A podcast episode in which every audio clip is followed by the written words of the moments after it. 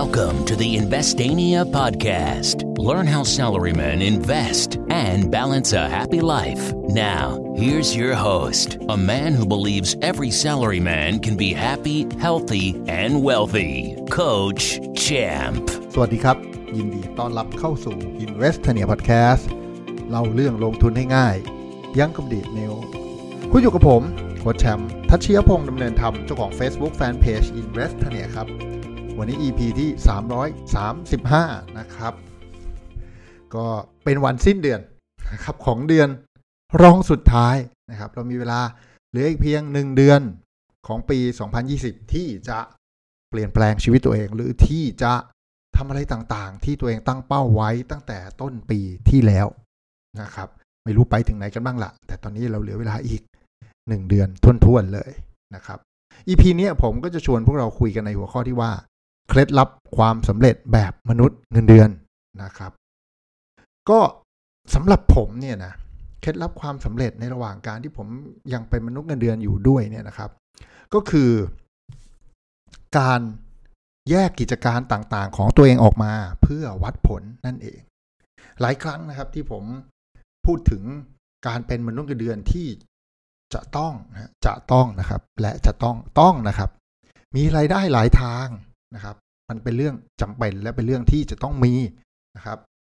ในระหว่างการเป็นมนุษย์เงินเดือนไปด้วยนะครับ เพราะนั้นเป็นหน้าที่เราที่จะต้องทำงานประจำให้ดี และต้องมีรายได้เสริม เพราะไม่รู้อะไรจะเกิดขึ้นกับเราบ้าง เราจะไปก่อนบริษัทหรือบริษัทจะไปก่อนเราไม่มีใครรู้นะครับ การมีรายได้หลายทางเนี่ยจะช่วยให้พวกเราสามารถประคองชีวิตได้ในวันที่เกิดปัญหาต่างๆ ที่ไม่คาดคิดนะครับ ทีนี้ พอเราตั้งเป้าจะมีรายได้หลายทางเนี่ยนะครับ สิ่งที่ผมค้นพบเคล็ดลับนะแห่งความสำเร็จเนี่ยก็คือเรื่องการแยกกิจการต่างๆ ออกมาวัดผลนะครับ เพราะอะไรที่วัดผลได้ อันนั้นจะมีการ improve เสมอนะครับ ถ้าเราวัดผลอะไรเนี่ยอันนั้นจะมีการปรับปรุงเปลี่ยนแปลงในทางที่ดีขึ้น เพราะฉะนั้นสำหรับผมเนี่ยครับ ผมจับกิจการแยกออกมาหมดเลย เพื่อวัดผลว่าแต่ละกิจการเนี่ย มันโอเคไหม มันควรจะได้ไปต่อไหมนะครับ มีกิจการอะไรบ้างอะอะงั้นเดี๋ยวก็ยกตัวอย่างแล้วกันแน่นอนเราต้องมีเงินเดือนนะฮะมันต้องเงินเดือนมีเงินเดือนนะครับไอ้เงินเดือนของเราเนี่ยครับคือรายได้ถูกไหมค่าใช้จ่ายของเราคืออะไรก็คือค่าใช้จ่ายที่เหลือนั่นแหละนะครับเพราะว่าก่อนที่เราจะมีรายได้ทางที่2เนี่ยเราเป็นมนุษย์เงินเดือนเรามีรายได้ทางเดียว เพราะฉะนั้นรายได้ทางเดียวของเราเนี่ยมันจะต้อง cover ต้องครอบคลุมค่ากินใช้ของเรา ค่าซื้อของเข้าบ้าน ค่าโทรศัพท์ค่าทีวีค่าอินเทอร์เน็ตนู่นนี่นั่น ทุกอย่างควรจะต้องจบที่เงินเดือน ใครที่ทุกอย่างไปจบด้วยที่รายได้ที่สองที่สามอะไรเงี้ย ถือว่าเหนื่อยต้องบอกว่าถือว่าเหนื่อยนะครับ การมีรายได้ที่สองที่สามเนี่ย มันมาเพื่อจุดประสงค์อื่นนะฮะจริง ๆ เราต้องแฮนเดิลเงินเดือนกับคอสของเราให้ได้ บางทีแน่นอนมันมีเผลอไผลเผลอพลั้งผิดพลาดนะฮะผมเคยเป็น วันที่เริ่มมีรายได้ที่สองเราก็ขยาย ความฟุ้งเฟอ้อของตัวเองต้องบอกงี้นะเป็นบทเรียนของผมเลย ขยายขยาย มันทำให้เงินเดือนเท่าไหร่ก็ไม่พอไงครับเงินเดือนหมื่นกว่าบาทก็ไม่พอสองหมื่นก็ไม่พอห้าหมื่นก็ไม่พอแสนหนึ่งก็ไม่พอ เพราะว่าเราขยายทุกอย่างออกไป คุณลองมีเงินเดือนหนึ่งแสนนะครับ แล้วคุณใช้ชีวิตเหมือนตอนคุณเงินเดือนหนึ่งหมื่นนะฮะคุณจะอยู่ได้แน่นอนแล้วคุณจะต้องเหลือเก้าหมื่นนึกออกไหมแต่มนุษย์เป็นสิ่งมีชีวิตที่ สามารถยกระดับรายจ่ายให้เท่ากับหรือมากกว่ารายได้ได้เสมอนะครับเป็นแบบสิ่งมีชีวิตที่อัศจรรย์มากๆนะครับ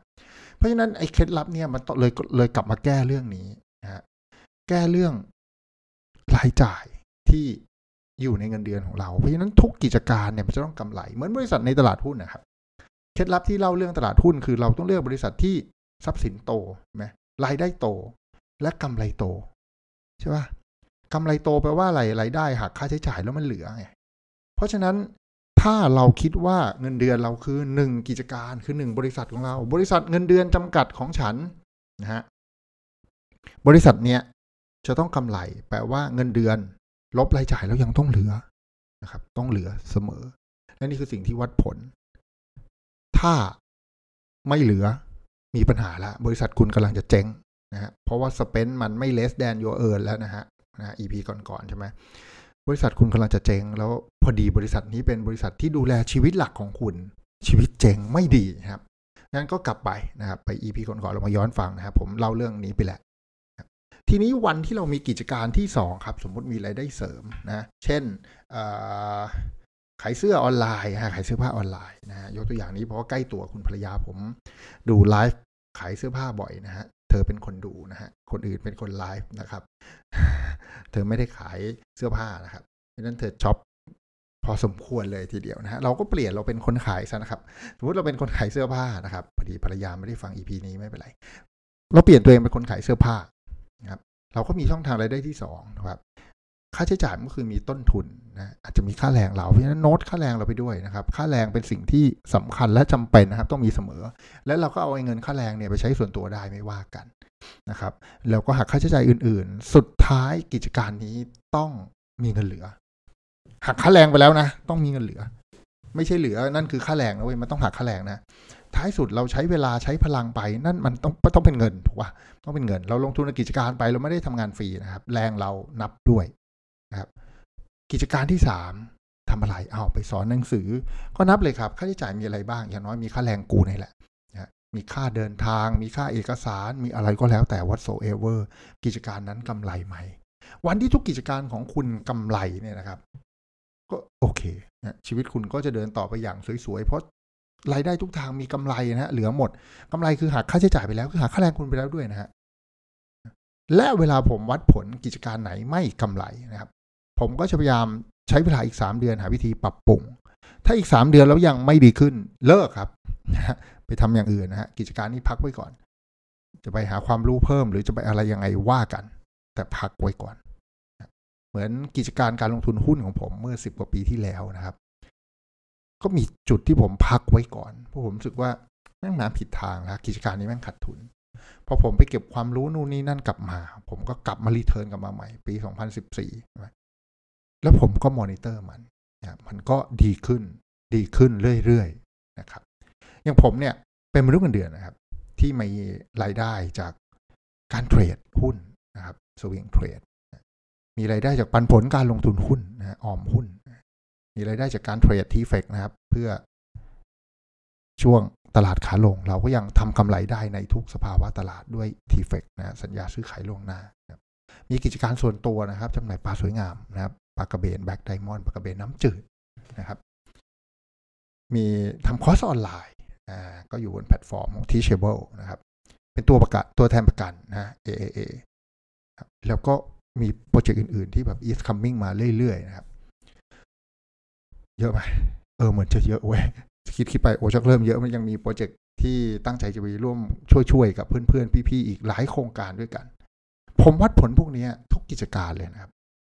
ไม่ว่ามันจะกำไรมากกำไรน้อย ซึ่งจริงหลาย ๆ กิจการที่ผมเล่าไปเนี่ยกำไรก็ไม่ได้เยอะครับ เรียกว่าแบบบางทีหลักพันบ้างหลักหมื่นบ้างแต่อย่างน้อยมันเป็นจุดเริ่มต้นว่าเฮ้ยมันกำไรทุกเดือนผมโอเคนะจะกำไรห้าบาทสิบาท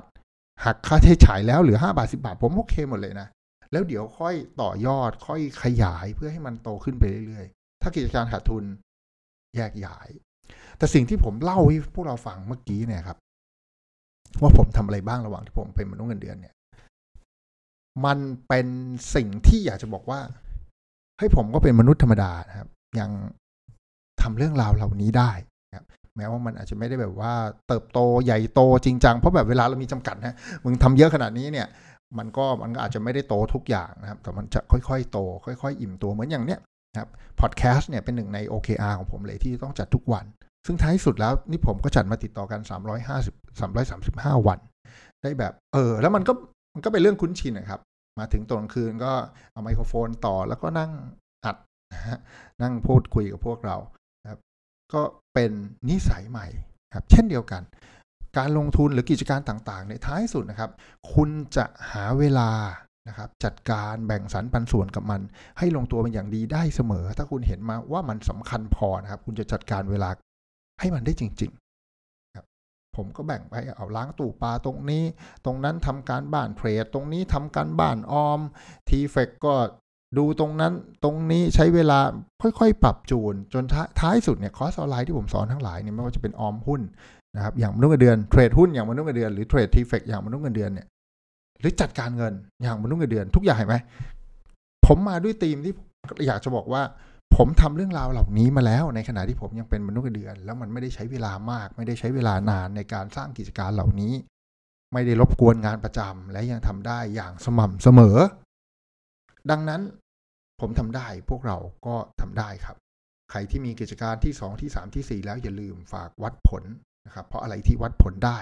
อันนั้นจะถูกปรับปรุงเปลี่ยนแปลงให้ดีขึ้นเสมอครับ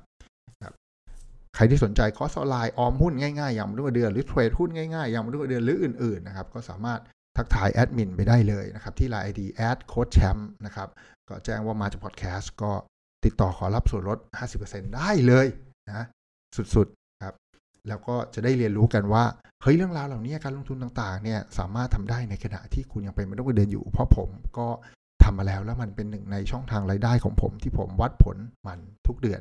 เช่นกัน นะครับ หวังว่าเรื่องราวในวันนี้จะเป็นประโยชน์กับพวกเราไม่มากก็น้อยนะครับอย่าลืมกด subscribe กดแชร์ให้เพื่อนที่ทำงานได้ฟัง ไปพร้อมๆกันตอนนี้พอดแคสต์ช่องเราติดท็อป 20 แล้วนะครับ ของ Podbean เย้นะครับ ก็ต้องขอบคุณพวกเราทุกคนที่ติดตามฟังอย่างสม่ำเสมอ อย่าลืมช่วยแชร์ช่วยไลค์เป็นกำลังใจให้กัน